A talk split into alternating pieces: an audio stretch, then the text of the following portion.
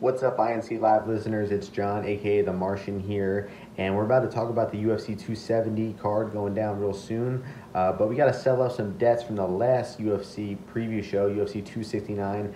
I said that if Tai Tuivasa and Juliana Pena both won, uh, we would do a shoey for you, and Carl already did his, and it's time for me to settle up that debt. So we got ourselves a Black Cherry White Claw. We got ourselves our shoe here. And here goes nothing. Cheers.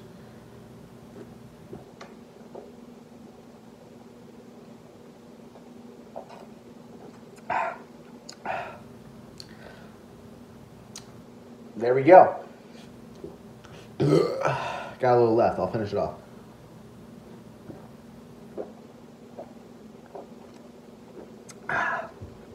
There it is. So, not going to be doing any more of those bets. That's a one and done type of thing. And uh, let's get right into that UFC 270 analysis right here.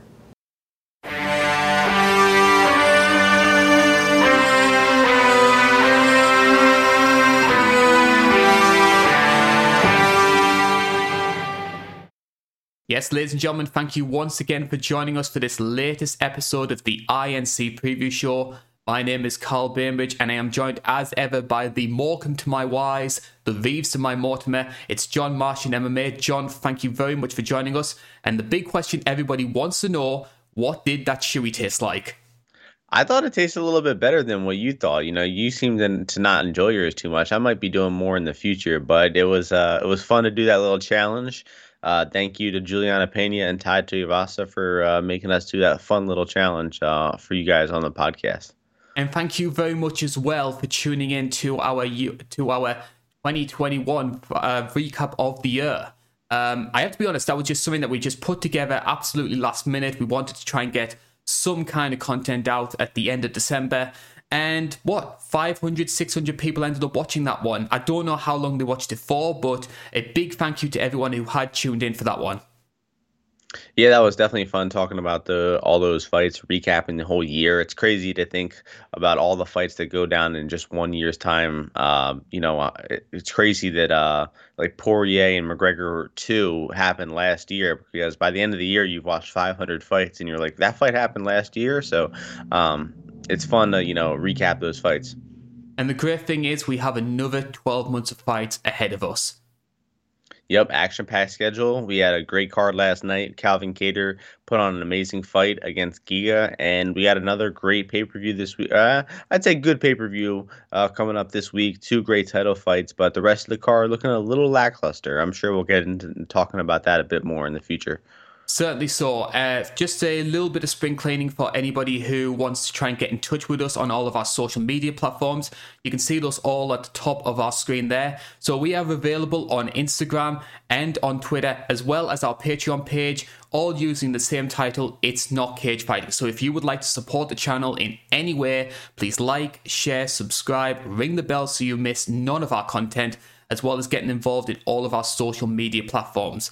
Uh, John just sort of touched on it there. We are going to be talking about UFC 270, our first pay per view of 2022. And I have to say, John, I give the UFC a lot of credit in certain areas in regards to how they produce these pay per views. And I think the back end of 2021 was absolutely fantastic. So you had 268, 269, the Abu Dhabi show, which was far better than any of us expected and we're sort of getting a bit of a a bit of a hangover from that because yes, we have a big heavyweight title fight that a lot of people are looking forward to. There's intrigue around the trilogy and the flyweight division, but outside of that, rather lackluster. Yeah, a bit top heavy on this card, which they tend to do every now and then. Um, obviously, the main event is a fight we've never seen before. One of the most interesting heavyweight uh, title fights we've had um, in the past recent years. So I think everyone is really, really focused on that. And then the rest of the card is kind of taking a back seat. We're, of course, getting the trilogy between Moreno and Figueiredo. And it's the, their third fight within 13 months. So I just feel like there's not a lot of excitement there.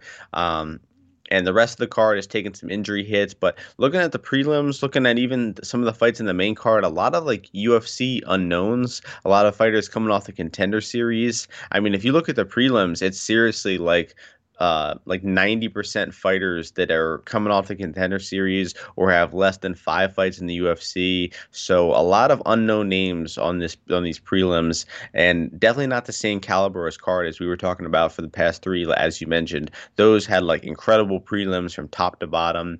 Uh, we're a little bit you know lacking with this one uh, in terms of like a quality undercard. Tell you what this feels like. This feels like the sort of pay per view the UFC would do pre pandemic. Mm. Where you I thought you were going to say a McGregor, a McGregor you, card or something. Well, the McGregor cards they usually stack it up with. Um, it's sort of guys who I think the UFC ha- are quite high on, but they're not really established big superstar names. So you'll get people like like a Maycee Barber, for example, or someone of that sort of ilk, which they would put on the prelims and just try and give some of the McGregor rub. But it sort of reminds me of say like, can you remember like UFC 234 when you would have like Nadia Kassem versus Montana De La Rosa on the main card. It's that sort of show. Mm. Yeah, that pay per view took some hits too, though, right? It wasn't like Whitaker and uh, Adesanya supposed to headline, and it got canceled like the day before. Was that the one? I think it was a few hours before. Oh, uh, really? That's right. Yeah, the day of or something. Uh, uh, Whitaker had to pull out because like a hernia or something. So, um, yeah, but I understand what you mean by that one. That's a good comparison. You did touch on the prelim fights there. You can see those on our screen right now. As you mentioned before, no ranked fighters, a lot of unknown names. There are a couple of people though that may be somewhat relevant to sort of like the everyday fan. We're going to be focusing on some of those in a little bit more detail. And the guy who is headlining the prelims is one of those, Rodolfo Vieira. Uh, he managed to get himself a victory up against Dustin Stoltzfus in his most recent outing, but for a lot of people, he is the guy who gassed out and got submitted by Fluffy Hernandez. Yeah, and you know we should definitely put a little disclaimer out there. This card could change around a little bit. This fight yes, might end up yes. being a main card fight because um, I don't think the official order has been published. The UFC's website isn't even updated from like a few days ago, so um, we don't really know the full order of this card. But um, yeah, definitely Vieira looked improved versus Stoltzfus. Uh, he his cardio looked a little bit better, maybe even his striking a bit better as well. And this is a grappler versus grappler matchup. Turman, uh, his bread and butter butter is his jujitsu. So he's probably going to run into a, br- a bit of a brick wall here uh, against Vieira, and um, I think Vieira should get this one done. The odds have him as almost a three to one favorite, so the market is kind of thinking that he should get this one done as well. I was very impressed with what I saw from Vieira up against Stoltzfus because if you listen to any of the interviews that Rodolfo had going into that fight, he was very open about the sort of psychological impact of what happened against Hernandez. He even admitted that he was a little bit nervous going into the fight against Dustin. And you sort of touched on it there. I thought for what was essentially a kickboxing match, yes, he used a submission to get it done in the end. But for what was basically a kickboxing match, I thought his striking was fairly solid. Yeah, I mean, it seems like he really took, uh, you know, his training, his striking training, especially seriously. His cardio got better, so maybe that loss uh, is just what Vieira needed to, you know, get humbled a little bit to start really working on his some of his weaknesses. And I think we're probably going to see a continued uh, improving inversion of Vieira here. Uh, maybe he even gets like a the first fight on the main card or something because he he could be, you know, I wouldn't say a star, but he could be an interesting, uh, you know top 10 fighter at middleweight in the future. Yeah, Wellington Turman, 2 and 3 in the UFC. Most recently, he beat Sam Alvey, even though he had two points deducted in that fight. Hmm. Interestingly, though, never been submitted. Yeah, uh, he got knocked out pretty pretty viciously back to back fights by uh, Andrew Sanchez on the feet and then Bruno Silva on the ground. So his chin has taken a hit uh, recently. Uh, did scrape out that victory over Alvey, um, but Alvey will be around. He's not going anywhere. For some reason, Dana White loves Sam Alvey, even though he's lost like seven fights in a row. This guy is just going to keep getting fights. So get used to seeing Sam Alvey. One fight that you wanted to focus on in particular was a fight that Originally, it featured someone who was supposed to be on the main card. Short notice replacement, it's been dropped back for now, back onto the prelims. You wanted to talk about Topuria versus Jourdain. Yeah, I mean, this is definitely the fight that stands out. Um, probably the uh, the number three fight on this entire card underneath the two title fights. Um, and even though it was supposed to be a better fight than this, it was Topuria versus Movsar Evloev, uh, two undefeated guys in the UFC. It would have been an incredible fight to see them go against one another. Two undefeated guys straight up. I don't think either of them have lost in their MMA careers, and the odds were were neck and neck for that one. Unfortunately, Evloev pulled out, and we got Jourdain filling in. Um, it's I think it's a somewhat exciting uh, replacement just because. Jourdain is obviously coming off that big win over Ewell with that that big kick at the end that kind of went him uh, sent him a little bit viral. Um, but looking at the odds for this one, I mean, Topuria almost a five to one favorite. So you're seeing that the matchup just isn't expected to be too competitive, and for for justified reasons, Topuria is just going to be on another level in the grappling. And if he takes the path of least resistance with going to those takedowns, again, his jiu-jitsu going, it probably is going to look like a pretty easy night at the office for Topuria. But maybe we get to see some fun striking exchanges. Jourdain, a really exciting high action striker. Um, so hopefully the fight is a bit entertaining instead of you know completely one sided. Topuria primarily a grappler. However, three of his last four wins have come from strikes, including against Ryan Hall. And I know that Joe Rogan gets a lot of criticism from uh, MMA fans.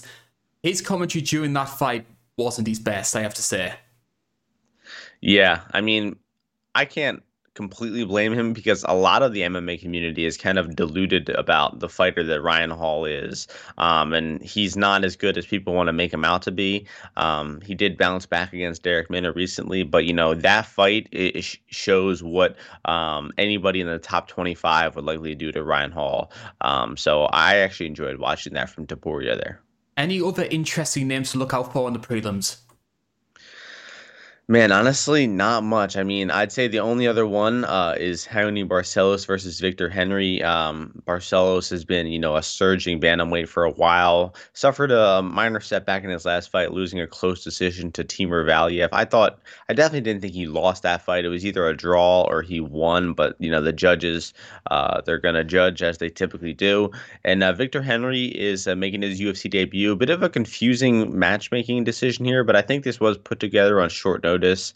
Um, and it was supposed to happen maybe last week or the week before that. Um, but, you know, Victor Henry seems like an exciting fighter, um, a very high action Tony Ferguson style fighter. Um, so he, he's probably going to bring it and he's probably going to make this fight exciting. So um, that's really the, the one other fight that stands out in the prelims. What about you? Do you have any anything you're looking forward to? I'm curious to see what we see from Kay Hansen, mainly because Kay Hansen was one of those fighters who, on the back end of 2020, she was sort of seen as one of sort of like the media darling of the UFC. They usually, mm-hmm. time and again, they like to bring out these young, pretty, attractive girls. And if you remember, during the Venom launch, she's there alongside Brian Ortega, Aljamain Sterling, and I feel like the UFC was really trying to frame her as sort of like the next big thing, the new Paige VanZant as it were. She took over a year out of action. I think there's been a lot of management issues relating to that, and she's finally back in action. First fight on the prelims, at full stop. So I'm curious to see what sort of improvements she's made in the 13, 14 months since she's been away.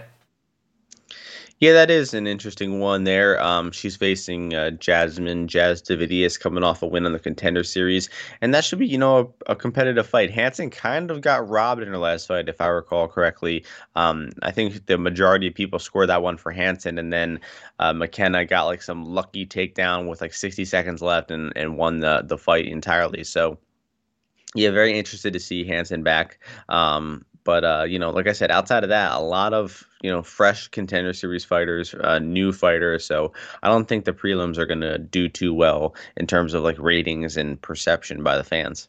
We do have a familiar name opening the card though. It's the name Nurmagomedov, but not the one that many people are thinking of. It is Saeed Nurmagomedov, no relation to Khabib.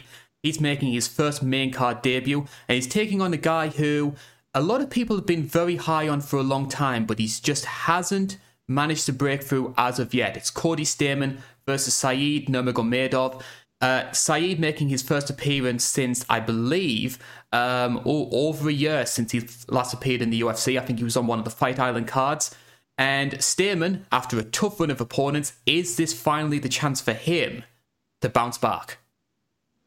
Yeah, I'm looking forward to this fight. And uh, you said it's not the one you're thinking of. Obviously, we're all thinking of Umar Nurmagomedov, uh, the true prospect in the Nurmagomedov family. Uh, even you know, even if they're not all family or whatever. Uh, there's um, Usman but, as well in Bellator. Yeah, true. But you know, he's kind of stuck in limbo over there. He's got to get over into the the real organization. Um, but I'm excited for Umar. Not so excited about Saeed, honestly. I think Saeed, um, his offense is just weird. I mean, he throws uh, literally one spinning technique a minute, maybe more, just spinning back fists and kicks, and just a lot of spam offense, I would like to call it. Um, if you watched his fight against Barcelos, it was a close fight, but Barcelos was able to hit those takedowns every time Saeed went for a spinning back fist or threw some, you know, stupid, crazy kick of some sort. And, you know, it really lost him the fight there. And I think the same thing is going to happen again here. Uh, you got Cody Stamann, an All American wrestler. Um, he is comfortable in the role of, of wrestler and blanket. You know, he, his fights aren't the most exciting at times, but he's the plus 180 underdog uh, in this fight and i think that that line is just completely wacky. I locked in a bet on it last night. It stood out to me right away and i think that cody stamann is gonna you know wrestle this guy to a decision victory pretty easily. Um, i think that saeed's gonna give him all the opportunities in the world to hit those takedowns and uh, it's just a matter of can stamann hold him down and keep that top game going to win two out of three rounds and i think he's gonna do it. So um, i like the wrestler to pull off the upset here. I don't think it's going to be the most exciting fight. I think uh, a Saeed win is definitely going to be more exciting than a Stamann win. But uh, I'm here for the 15 minute uh, grappling clinic for Stody- Cody Stamann. I was very concerned by what I saw against Barcelos because you think obviously with that surname Nurmagomedov that the guy is going to be epic grappling, and I think he's fairly solid in some areas. But I did see times in the Barcelos fight where uh, he only was managed managed to get him down on the ground and Saeed wasn't really doing anything. I think he pretty much accepted the position, which I think was somewhat concerning from his part, especially against a guy like Cody Stamann, which, as you mentioned before, very good grappler. Stamann's a fascinating one for me in terms of how he fights because he's got that quintessential wrestle boxer style. Like if you look at him, you compare him to say like Chad Mendes or Michael Chandler, very stocky, low to the ground, and he uses the threat at the takedown to try and set up his striking. But the striking style he uses, it's not big power punches in the way that Chandler does. It's not, it's almost like a karate style. You'll see him throw the odd spinning kick and that sort of thing. And I think maybe he lacks a bit in power, which is a big reason why his fights go to a decision. Like on paper, he's got a lot of strengths going for him as a fighter. Yeah, and good points that you brought up for him. Um, I think he, I think he has like some sort of record, or he's on the verge of some record for like most male decision wins in a row or something like that. Um, you know, all five of his UFC wins are decisions. Um, you know, the Song Yadong fight was a pretty controversial one. I think that was, that was scored a draw. I think there's a good argument that Stamann won that fight. Um, and uh, yeah, I mean, you know, you just hit the nail on the head. Wrestle boxer style lands, you know, some kind of soft punches, but uh, you know, I think he's going to keep uh, Saeed honest with those punches on the feet. He's going to set up those takedowns, and um, you know, he just can't get stuck on the feet because if he gets stuck in the stuck on the feet here, uh, it's the big cage. Saeed's going to have a lot of room to move around, to be elusive, and uh, he could be chasing Saeed down all night. So he's got to really time those takedowns. Uh, but if he does, I think, like I said, he's going to look like a real live underdog here. So I like a, a bet, uh, you know, a pretty medium sized bet on uh, Cody Stamann here. I think if there's one thing Saeed needs to do, it's to make himself seem like the bigger fighter. One of the things I've noticed with Cody Stamann is when he's fighting opponents who he's a lot more physically imposing than, he can dominate the fight. We saw that when he fought Brian Kelleher. That was just a straight 30 27. But when you see him against guys who make themselves big, who are either physically big or make themselves seem big, his offense becomes a lot more limited. He's willing to sit on the back foot. He's a little bit more cautious. And I think Saeed could potentially do that through throwing these sort of like big spinning techniques. It's a high risk sort of strategy though, because if he does make one mistake, Stamann could easily latch onto one of those legs and take him down. Yeah, I mean, good point. And looking at the size here, Saeed two inch height advantage, six inch reach advantage here. Uh, Stamann only has a 64 inch reach despite being five foot six. Um, so he's got some pretty short arms, and you know he's going to be losing that battle of the arm uh, of the jabs, the punches here. So um, yeah, I mean. I think the, the game plan is going to be pretty clear from Stamann here. It's just a matter of can he get those takedowns or not. So I'm guessing you're going to be leaning towards Cody Stamann. Does he get that first oh. finish? Oh hell no, no no no. 15 minute blanket. Uh, you know, grapple fest incoming from Stamann here. All American wrestling, baby. I have to say, you look at the fighters who Cody Stamann has fought in the UFC. I've just got a list up here. Aljamain Sterling, which actually he was winning a lot of grappling exchanges against Aljo, which should show you how good his wrestling can be. Song Yadong, Jimmy Rivera, and Merab Dvalishvili. That is a murderer's raw bantamweight. Yeah, and even his wins, you know, not the flashiest, but like uh, Tom Duquesnoy, uh, Brian Kelleher, he beat, uh, you know, pretty pretty easily, like you said. And we saw Kelleher last night show off some good grappling skills. Kelleher is a much better grappler than he is a striker, and Cody just made that fight look easy. I mean, um, it was not at their natural weight class was at 145 but still he's he's a really good grappler and uh, you know my position is clear on this one now, we're not going to be talking about fight number two simply because we don't 100% know what fight two on the main card is going to be. As John mentioned before at the start of the show, there's a lot of chopping and changing in regards to what's happening with this card. It's a little bit cursed. Now, the original plan was this was going to be Greg Hardy taking on Alexei Oleinik, so a classic striker versus grappler matchup. Oleinik unfortunately had to pull out through to injury. Sergei Spivak was brought in as his replacement, and just a few hours after that, Greg Hardy tweeted on Instagram, Hey, I've done some damage to my finger. I'm going to be out of that card as well. At the time we record this, Spivak is still on the card. Unfortunately, it's against a opponent to be announced. Let's just talk about some of the some of the fights that fell through here. Where were you personally leaning towards? First off, with Oleinik versus Greg Hardy, and mm. then the subsequent replacement. Man, I don't even know how to wrap my head around Oleinik versus Greg Hardy. I mean, you said classic striker versus grappler. I don't know if you could say that because this that's a fight that is just so weird and unique to 2022 MMA. Um, I mean, honestly, I think I would probably lean towards Oleinik because he he's still really durable. Like he's not a guy you're gonna knock out with like one shot. He you have to hurt him and then swarm him with offense. You have to stay safe from that takedown. And I just feel like Greg Hardy is bound to make some stupid mistake, get tied up, and get submitted with uh, an Ezekiel choke in a hilarious fashion. So it's a damn shame we missed out on that one. And I was even more confident in Sergey Spivak honestly because um, Sergey is a good wrestler when he has the game plan to. Sometimes he gets in his mind that he's, you know, a good striker, and he is kind of slow and plodding on the feet. He likely would have gotten outstruck and landed some, uh, you know, got bombed on by some big punches by Hardy there. Um, but when he comes in with a wrestling game plan like he did against Tai Tuivasa, he is happy to play that role of spoiler and to grapple to hit takedowns. I think he took down Jared Vanderaa. He took down uh, Carlos Felipe in one rounds and you know almost finished both of those guys. He did finish Vanderaa. So like when he gets on top, he can smash with ground and pound. He can go for submissions. He get, did against Tai. So I think he would have comfortably out grappled Greg Hardy if that fight ever happened. What about you? I personally lean in the same board. I think that I would have favoured Spivak's chances uh, against Greg Hardy than I would have done Oleinik. I disagree with you in terms of durability, though. I've seen Alexei take a lot of a lot of shots, especially in these last last couple of fights. The Tom Aspinall one is one that sort of sticks in my mind, where maybe he could have taken those big shots two or three years ago, but I think it's reached a stage where his age is starting to catch up with him, and I think that if Greg Hardy was to connect, and we know that Greg Hardy can blitz people very easily in the fight. I could have seen him get the win. I know there's a mm. lot of mm. conspiracy theorists out there saying that Greg Hardy intentionally injured himself to try and uh, get out of the fight against Oleinik because he feared the wrestling.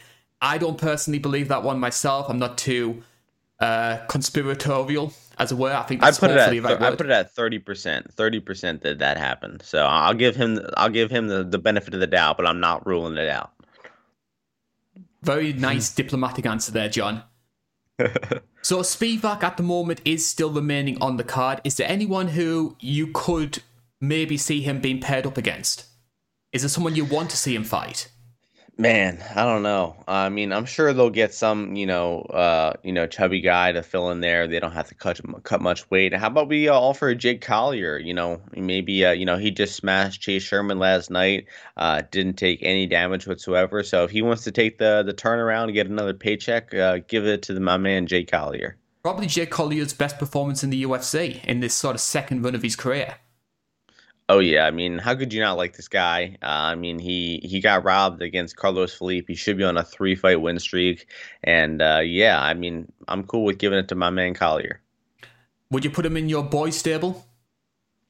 He's getting up there. I mean, you know, he's very. It seems a bit unsustainable that he can continue with this with this run because I mean he's just so obese. We saw this guy at middleweight. We know that he could probably get back down to that frame, but he's just like, yeah, I'm I'm cool fighting at 265. I'm I'm, I'm not I'm not changing anything up. So I've heard people describe him as a reverse Cannonier. Yep, that's uh, that's good. They they look a little different, but yeah, I think that's a good good comparison. So, so I was going to say Jay Collier there. So Serghei Spivak is looking for a last minute replacement. One guy who did get himself a last minute replacement is fight number three on our card. Michel Pereira is remaining on this fight card. He is taking on a UFC newcomer, which is Paulo Fialho, a former uh, alumni of the PFL. He's also fought in Bellator time and again. Um, he's most memorable though for his knockout of James Vick on the ex card last year. Four wins in 2021. He gets a call to the UFC on short notice. This is going to be. Well, we all know what Michel Pereira can potentially do if he's let loose. Yeah, I mean, I think this is a good decision. I hope they keep this fight in the main card because um, Pereira is just like the perfect guy to put on the main card. I mean, you want uh, exciting, you know, not necessarily the, the the greatest technical or you know boring fighters. You want exciting personalities on the main card, and obviously Michel Pereira has that: the dancing, the break dancing, the backflips, the crazy techniques that he loves to throw. Um, so I don't have a problem with Fial being on the main card because even though he's like a short notice UFC debutant, um, I just think that Michel Pereira deserves to be on the main card. So hopefully they keep this one there. I haven't really done too much tape on Fial yet, so I don't have you know strong opinions on him. But like you said, four knockouts in 2021. The guy's clearly uh, you know d- earned his spot. Uh, also knocked out two UFC vets, James Vick and Stefan Sekulic, in his most recent fight. So um, you know. Nice to see the guy getting a chance in the UFC. In terms of like technical analysis, I don't have too much on this one yet. You'll have to check back on my podcast at the end of the week to get um, some more technical analysis. But what are you thinking for this one, Carl? Personally, I'm going to lean towards. It, it's a strange one when it comes to Pereira. Pereira's normally a guy who I, who I would back against when it comes to sort of like putting my money on it because we know he's talented. We know he's got the great spinning techniques. We know that his striking can be on point. But there's this tendency to play the showman. There's this tendency to just get a little bit too carried away. I thought we actually started seeing Pereira turn a corner. I watched that fight against Imadaev, and he definitely reined back a lot of the clownishness about his display, and he put on one of his best performances in the UFC.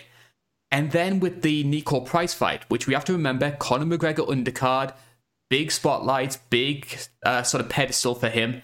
We went back to the clowning. We saw the spin. We saw like the flip into mount, and as we saw against Tristan Connelly, a guy who exuded too much energy early on in the fight, gassed out, and very nearly lost that fight. He ended up getting the decision up against Niko Price.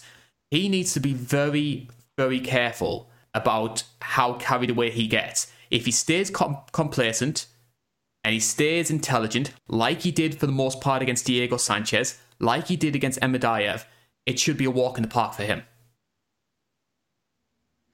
Yeah, I, I do agree with that sentiment. Um, you know, Niko Price round three got really hairy. He uh, he did lose round three on all three scorecards, and round two was a close round. He he technically got away with an illegal strike by doing that jumping backflip. I mean, he did kick Niko Price in the head, which should have been a kick to a a, a, kick to the head of a grounded opponent, but the referee just let him get mount and it changed the entire round. So, um, yeah, I mean, replay that fight ten times. I'm, I think that Pereira could lose that fight, you know, three or four of those times. So. Uh, you know, he did get away with a win there, but it wasn't an extremely impressive performance uh, from Niko Price's or from uh, Pereira in that Price fight. Um, so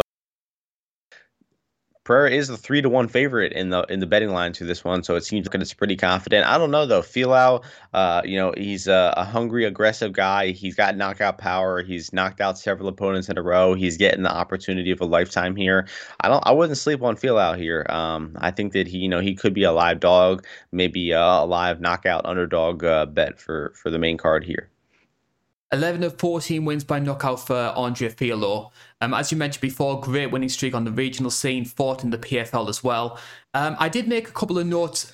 I watched, went back and watched a couple of his fights, watched the James Vick fight, watched some of his appearances in the PFL. The great, the best thing I've noticed about Fialho is he is a great counter striker. So if we do have Pereira who is gunning forward, trying to make this the sort of flashy spectacle fight, which we know he has a tendency to want to, uh, we could see Fialho having a lot of success with that. Um, there are some issues with defense. He ate a lot of head kicks up against James Vick, who Vick's never been known as a great head kicker, so that's maybe a concern for me. And another big concern is even though he has a lot of knockout wins on his record, and he does carry a lot of power, he often waits a little bit too long for the perfect punch. And you sometimes get frustrated that you just see him holding back, holding back. And when he does connect, it works. We've seen that plenty of times but I think he needs to be quite open. Hopefully, with the way the Pereira fights, he's going to get a lot of opportunities to counter. But if not, we could see him getting teed off, especially early in the match. Yeah, that that's a possibility. But even when Pereira has, you know, he's had a close striking fights at Khaos Williams. I mean, that fight really could have gone either way. Um, Pereira does have some key wrestling too that he mm. can lean on to make this fight, you know, go in his favor too. So look out for those takedowns. I was surprised by that. I went back and I watched a couple of uh, Pereira's fights. He's a pretty solid grappler. Yeah, and he knows how to hit takedowns. He knows when to hit them too, which is pretty big. I think that's bigger than you know his actual skill. He knows, oh, close round, uh, anybody's round, one minute left. I'll shoot a takedown. I'll ice that round. So you know the guy's smarter than he he you know probably gets credit for. And durable as well. 11 losses, 8 come by decision, so he's a very hard guy to finish. Yeah, it is true. Um, but you know, it, it, shows that he, you know, he could lose rounds as well. So, um, look out for that one. It's a fun fight, honestly. You know, I, I uh, like I said, I haven't done full tape study on Fialho, so I'm a bit underprepared here, but still looking forward to this one regardless. I think it's going to be interesting. I would favor Pereira to win this one. I think he will I, am going to say second round knockout for Michel Pereira. I just think he's maybe going to overwhelm uh, a little bit. Obviously, uh, first fight in the UFC, so there's going to be a lot of pressure on him, which I think maybe might come back to haunt him. There's some fighters who relish the big occasion and really sort of jump up to mm-hmm. another level. We saw that with Chris Curtis in some of his performances, especially at 268. And there's other guys who they become sort of shrinking violets when they get those sort of big spotlights on top of them, the first, the sort of like octagon jitters. I've got the feeling we're going to be seeing mm-hmm. that side of Fialho over the former. Yeah, I'll uh, I'll go with uh, Pereira by decision. Yeah. So we have talked about uh, our welterweight third fight there, which was Andre Fialho versus Michel Pereira. It's time for us to talk about our first UFC title fight of 2022, and we're going to the smallest weight class in the men's division of the UFC. And it's a fight that we've seen two times already. Brandon Moreno, the new UFC flyweight title champion, I should say, he is taking on the guy who he beat to win that belt back in June, Deiveson Figueiredo. So, first time in UFC flyweight history, we are getting ourselves a trilogy fight. At the moment, the betting odds have Brandon Moreno as a minus 170 favourite. Figueiredo comes in at plus 140. The INC poll, which we posted earlier today, however, they're much more one sided. Brandon Moreno 79% to win this one. Was uh Demetrious Johnson, Benavidez a trilogy, but I don't think all three happened in the UFC. But wasn't that a trilogy as well? I think they only had the two fights because it was I the first be... one to crown the inaugural champion. I think that was UFC 152, mm-hmm. and then they had the rematch in the UFC Fox card, and uh, Mighty Mouse won that first round. Yeah. Okay, so maybe I'm wrong about that. Yeah. Um, but um, I, I kind of alluded to this in the the beginning. It is a bit hard to get you know super amped about this fight because they this is the th- third time in 13 months that it's happened. Each guy has a win. You know, obviously it was uh, officially a draw the first time, but let's be real. Deiveson Figueiredo won that fight. Um, not really sure what the judges were watching. I think that Figueiredo won four rounds, one, two, four, and five. Even with the point deduction, he should have won 48 46. Um, but, you know, the judges boofed that one badly.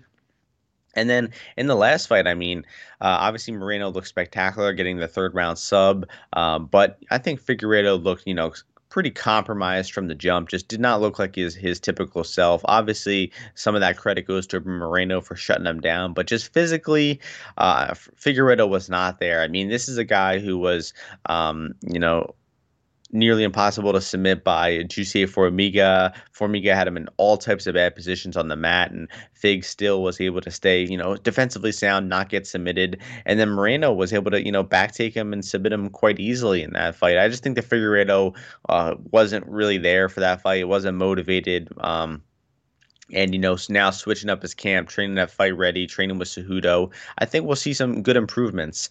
Uh, I remember, you know, you asked me what improvements I, I we would see from Weili Zhang for uh, training with Cejudo, and I didn't think much because, uh, you know, the, Cejudo and Zhang's fighting styles just don't really align too much. Obviously, there's the language barrier, there's the, the gender barrier, but when you're talking about Cejudo, who is, um, you know, a very similar sized fighter to Figueiredo, I think that they can really benefit from training with one another. So I think we're going to see a Figueiredo in a lot better shape, a lot more motivated for this one. I've seen a picture of him in, in camp, and he looks absolutely shredded. So uh, I think we're going to see a lot more game Figueiredo this time around.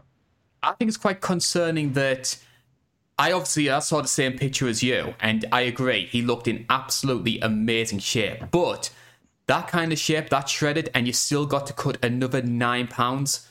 Um, I, I personally think that the weight cut, I mean, you've got to bear in mind as well, Figueiredo's what, 33, 34 years old? So he's getting on in age when it comes to the flyweight division.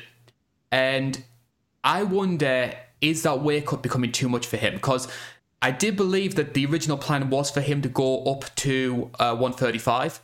And then Pantoja ended up getting injured, couldn't take his place in the title fight. And they convinced Figueiredo, hey, we'll give you a title shot, trilogy fight, if you stay back down win or lose, I don't see Deiveson Figueiredo staying at 125 for much longer. Yeah, that's probably right. I mean, he beat Perez, he beat Pantoja, um, Moreno. That that you know trilogy settled. He's not going to be like, oh, I'm motivated to fight Askar Askarov. Let me cut that weight and make it back down to 125. Um, I don't think he's going to want any part of that Askarov matchup. So I agree. This is probably the last time we see Figueiredo at 125. Um, did did that caption on the picture say that he weighed like 134? Where did you get that nine pound number from? I believe that, his man- I believe his manager said he's got another nine pounds to cut. Mm, okay. Well, I think um, I I don't think that'll be too bad. I mean, I think this guy was making pretty huge weight cuts in the past, and we know that you know muscle holds more uh, water than than fat does. So I think it'll be you know not too difficult for him to cut that because the guy looks like he has like not an ounce of fat on his body. So I think we're going to see a bit better weight cut, uh, you know, and you know, a bit better energy management. That definitely could have played a factor into the how badly Figueiredo looked last fight, a bad weight cut. Um, but what you said is true. Figueiredo is getting up there in age. He's, you know, very experienced. Um, hasn't taken a whole lot of damage over his career, but I think the weight cut has just depleted that gas tank and that physicality of him a lot. Uh, while Moreno is still, you know, improve uh, improving. So basically, what I'm saying is, I think Figueiredo might have already hit his ceiling, while Moreno is still on the upward trajectory. He is um, still clearly getting better fight to fight. Um, his athleticism has not uh, begun to dwindle at all. So.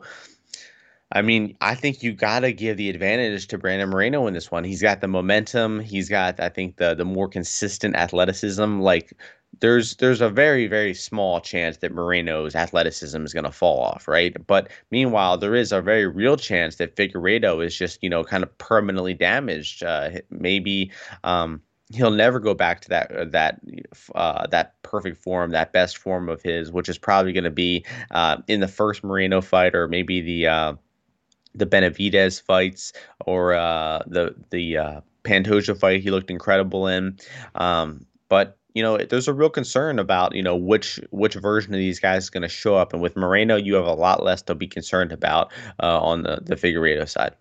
And the other thing as well he has going for him though is confidence as well. Like the one that always sticks in my mind when I talk about sort of like Brandon Moreno in the first fight and the second fight, it sort of reminds me of Frankie Edgar when he fought BJ Penn. Like BJ Penn was this legendary figure, unstoppable, the pound for pound best fighter in the world. The first fight, Frankie had the attitude of, I think I can win. The second time around, which was a much more one sided fight, I know I can win. And I think that's what we're going to see from Brandon Moreno. And we saw that in the, the first fight as well. He maybe was a little bit nervous of Figueiredo's power. But I think once he started to settle into that fight, he ended up coming back into it, and we had that fight of the year candidate between the two. Second time around, he had the confidence yes, Figueiredo had a lot of issues with the weight cut, and I do think that Figueiredo was uh, depleted, and I think that played a big factor in his performance. But you can't take anything away from Brandon Moreno. He looked a step above what we saw at 256. Whether or not he's going to make another big jump in improvement, I'm not 100% sure. It's look, my money would go towards Brandon Moreno if I was pressed, but we have seen if Deiveson Figueiredo can get the rear cut right, like he did against Joe Benavidez, like he did against Alex Perez, he is more than capable of finishing finishing this fight. I would argue a 100% Figueiredo is a much more dangerous finisher than what Brandon Moreno is. Yeah, I, I agree with that. Um, and you know, Figueiredo wasn't able to finish the first uh, the first fight, even though he was you know beating Moreno up for the, the stretches of that fight. Um, but Moreno is just inhumanely tough. So yes. I, I, feel like um, I feel like he's not going to get a finish here. He's going to really need to to be patient to win the win the rounds here, to win three out of five rounds, to win this decision. Because I just you know think it might be damn near impossible to finish Moreno at this point. The guy is so durable, but Figueiredo digs to the body really well. He has great attritional tools like that. Um, I think the leg kick for both guys is going to be a big factor here. You know, who can get that leg kick going and limit the mobility of one another. And, um, you know, shutting down the grappling. Figueiredo uh, previously had, you know, really solid takedown defense. He was hard to hold down, but Moreno was able to get him down in that last fight. And, uh, you know, hopefully maybe training with uh, Cejudo has got that takedown defense a bit better on point for Figueiredo this time around. And, um, you know, I'll definitely be picking Moreno, you know, as a straight up pick. I think he's just the easier pick to make here um, with the momentum being on his side with him winning the last fight. But, you know, I'll definitely be cheering for Figueiredo. I do like Figueiredo more out of the two, although, you know, I have very high opinions of Moreno. Um, but I would like to see Figueiredo get that that win back. Um, you know, a, a, part of me feels like a, a, little annoyed that we're having to see this fight for a third time. Like I said, I did score the first fight for Figueiredo four rounds to one, and now because of judging, uh, because the judges, you know, don't know how to watch fights, uh, we're now having to see this fight for a third time in 13 months, and it's you know, it, it's kind of a waste of both guys' time. I think that we could have moved uh, moved on to you know more interesting original matchups, uh, but we're having to see this fight over and over again. So. Um, the odds have uh, you know Moreno at um, around 63% for this one. And it's crazy to see the odds shift around here. I mean, the first fight, Figueiredo was like a 75% favorite, uh, maybe even higher than 75%. The second time, he was only a uh, the same odds as Moreno this time. He was only like maybe 63, 65%, and now he's going to the underdog at 40%. So the odds are going all over the place. Um, last December, he was 75%. This January, he's. Um, you know, down to 40%. So the odds just had a massive shift in this fight. So I think if you're betting this one, I think Figueiredo as the underdog is probably the bet to make. Um, and uh, you know i'm still i'm still looking forward to the fight i'm still interested to see how it plays out um, but i'm definitely not you know you know, vividly or over the top excited for this one. I don't think you really can be. I mean, we've seen it two times already. And I think as well, someone made this comment to me on one of the uh, social media platforms, and I just want your opinion on this one. Would you say this is the golden age of flyweight? Like, bearing in mind where the flyweight division once was, where the UFC were looking to try and cut it, Mighty Mouse this overly dominant, not especially marketable champion, and the UFC was starting to cut people. They cut Moreno, Dustin Ortiz, all these sort of names were getting shoveled out the UFC.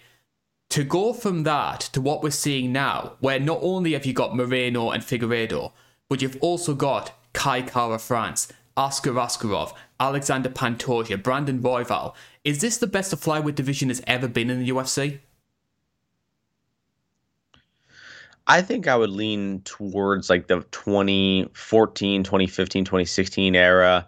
Um, you know, the amount of really good guys that were on the roster back then that have kind of flown under the radar. Zach Makovsky, Dustin Ortiz, John Moraga, John Dodson.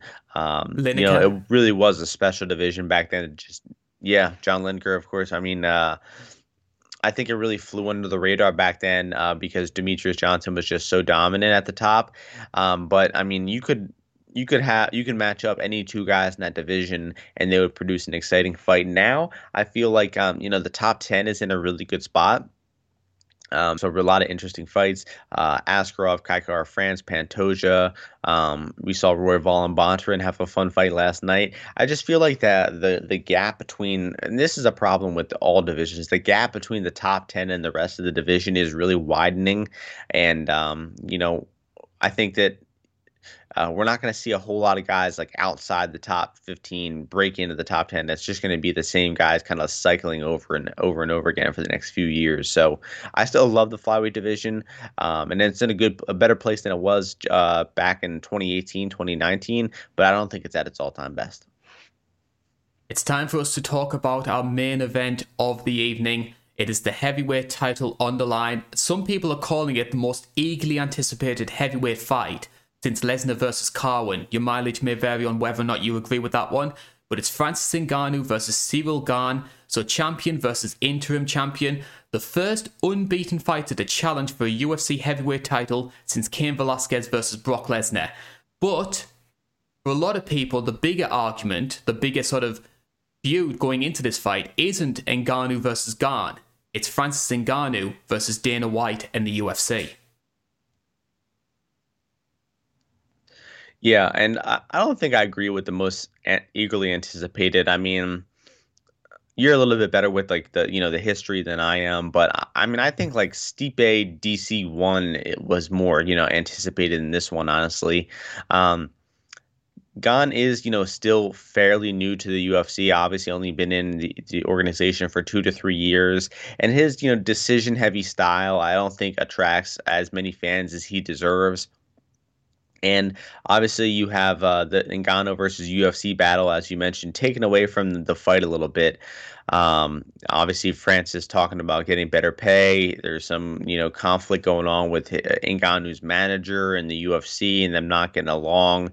And you know, all the power to Francis. He definitely deserves more than he's getting.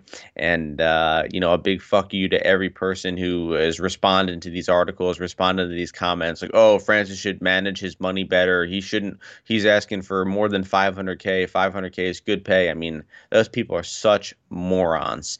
Um, and and Ngannou is completely right to be asking for more money. Um, you got guys like Dillian Whyte, Um, uh, Povetkin and all these dudes in, in boxing who are like not top five, you know, not popular guys in boxing, and they're still making three, five, seven million dollars a fight in, in boxing. And Ngannou is, you know, the most popular heavyweight in the UFC right now. Just knocked out the undisputed champion, one of the biggest freak athletes of the, of his generation, and he's, you know, fighting for five hundred thousand. So the guy has a completely uh, legitimate beef, and uh, you know, I kind of I kind of hope Ngannou wins just to see what happens with the whole conflict between the two. And Francis Ngannou winning this fight is not the foregone conclusion that a lot of people believe it is. Because I'm actually looking at some of the betting odds and the polls which are coming out here. Uh, Ciryl Gane is a minus 125 favorite. You can get Francis Ngannou at even odds right now. And in the INC poll, uh, Ciryl Gane 61%, Francis Ngannou 39 which bearing in mind, Ciryl Gane only made his MMA debut in 2018. He's had 10 fights in the UFC, and he's the bookmaker's favourite over probably the scariest knockout artist that we've ever seen. It, it, I think it just goes to show that there was a lot of people buying into the Ciryl Gane story right now. Yeah, for sure. I mean, uh, a lot of people will probably be surprised to see that he's the underdog. And Gane has gotten a lot of action the past few weeks. At one point, this line uh, was a pick 'em. They were at 50 50 pretty much. And, um, you know, over the weeks, just people, betters, excuse me, the market has been, you know, really just uh, steaming in Ciryl Gane. And, uh, they're pretty confident in the Frenchman here. Uh, obviously, these two uh, both used to train together. There's some video of them training together. I don't think that video, you know, bears too much weight. I mean, Francis Ngannou is like impossible to be good in sparring, honestly. Like the dude is so reliant on his athleticism and power. And like if Rozenstruik and Ngannou sparred, Rozenstruik would probably like 50-45 him. No no lie. But the fight when they're fighting for real, obviously Francis Ngannou can do the windmill punch and knock him stiff in 20 seconds. We call so it the Julianna Peña. Uh, uh, you know. Oh yeah, right. I think that's a little disrespectful to Julianna. She was she was working that jab a lot a lot better than uh, Ngannou was. Um, but uh, you know, rewatching the Francis Ngannou versus Stipe two fight from last night. Uh, I watched it last night actually. I mean, I was kind of uh, impressed with how bad, uh, or unimpressed, I guess you could say, unimpressed with how badly Stipe looked. Honestly, it seemed like from the jump he was just a bit nervous. Uh, he got hit pretty hard in round one, and his volume just wasn't there. I mean, the man threw eight strikes in round one, the entire round, eight strikes, and he got off to such a fast start against Ngannou the first time, and he got his takedowns going. He rocked Ngannou with some punches. I mean, he really set the, the tone in round one last fight. And then the second fight, I mean, he did virtually nothing in round one.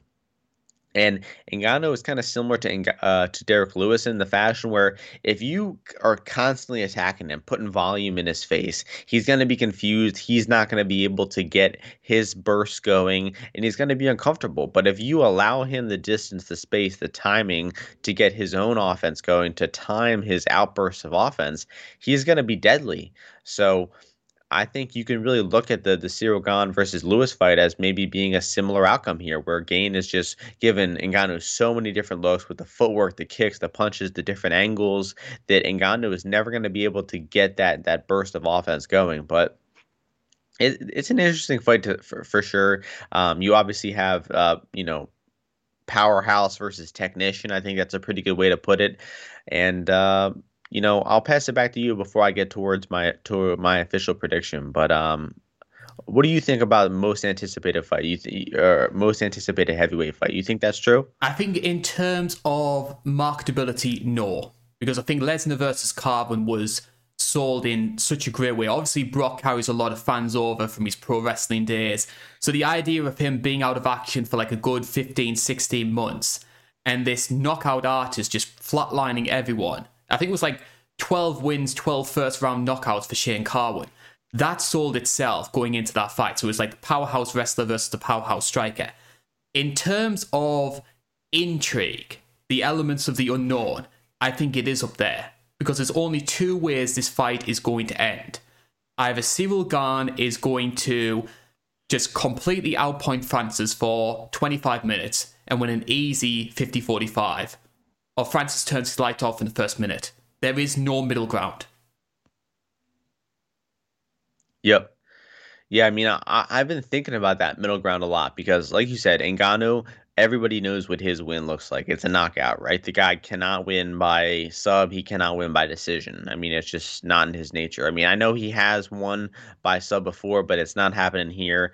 Um, and he's certainly not going to win rounds and win a decision over Gane. That's like virtually impossible for Ngannou to win a decision. Um, but then you have to wonder what does a Ciryl Gane win look like? And it could look like what you just described, Carl, a 25 minute outpointing. Um, you know striking clinic put on by by Gane. But what I'm wondering is that if if with how explosive and powerful and you know sudden Ngannou can be.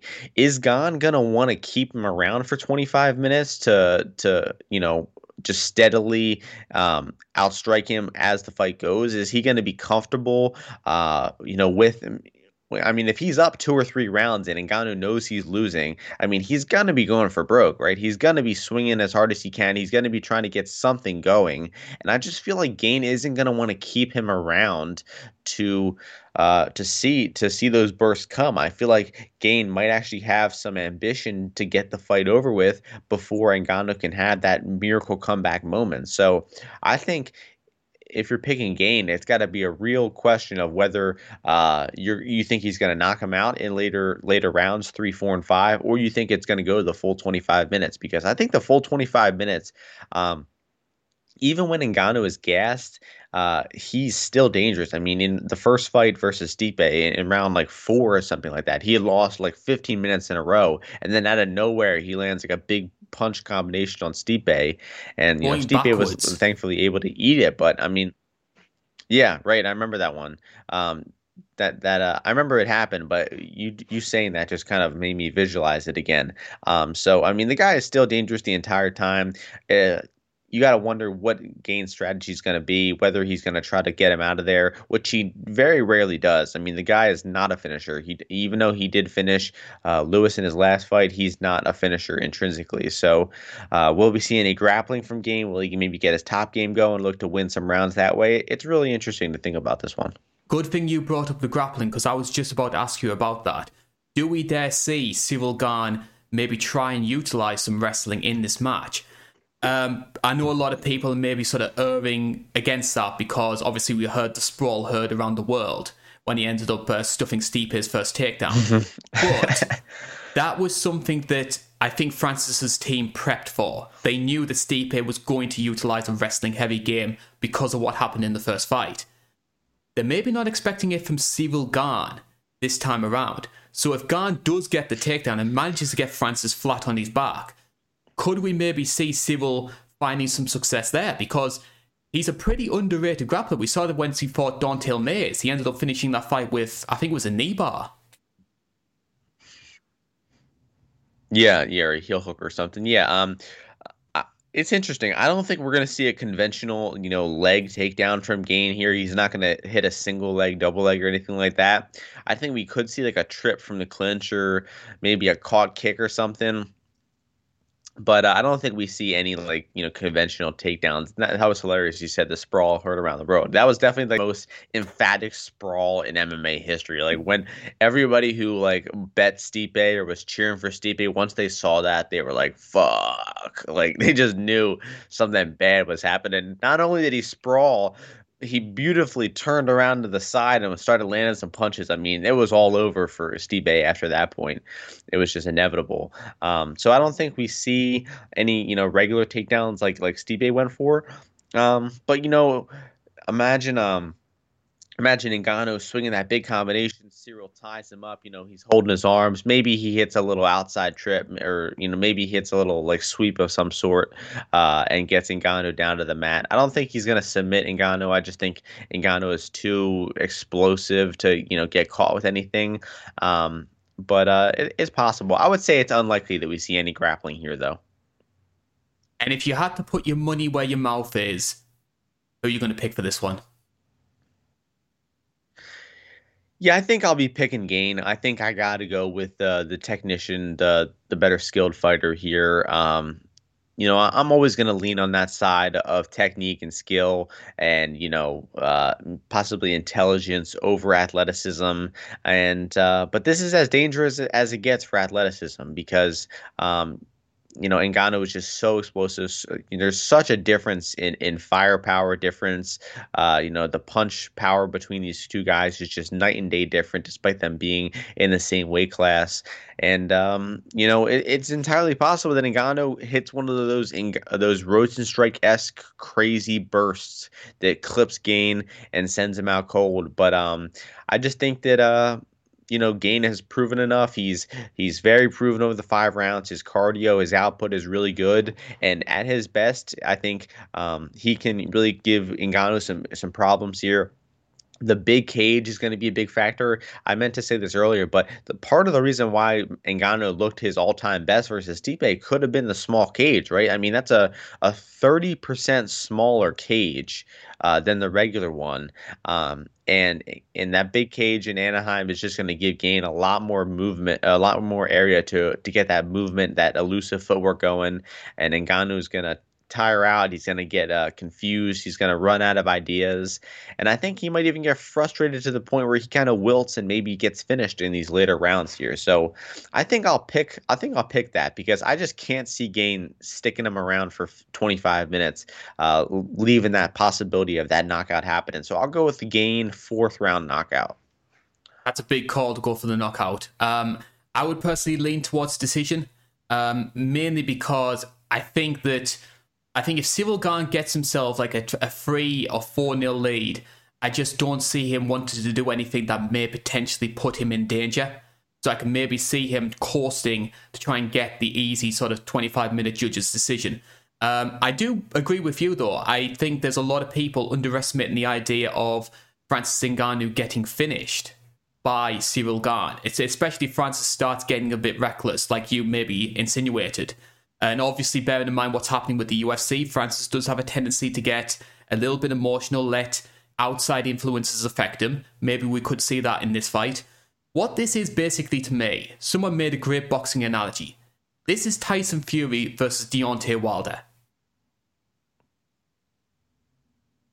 Yeah, that's a good way to put it. Um, I mean, uh, yeah, that's I, I, like that comparison a lot. I hadn't really thought about it that way, um, but yeah, it's that's the exact same uh, scenario I was talking about: power puncher versus technician, and you know that that is a good comparison.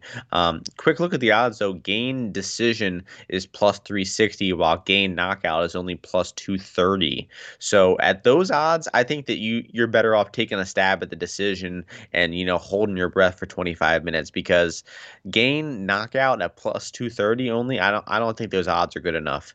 Um, uh, I I would rather t- take some stabs in the later knockout props, like three, four, five knockout for Gane, because I don't I don't see Gane finishing in the early rounds at all.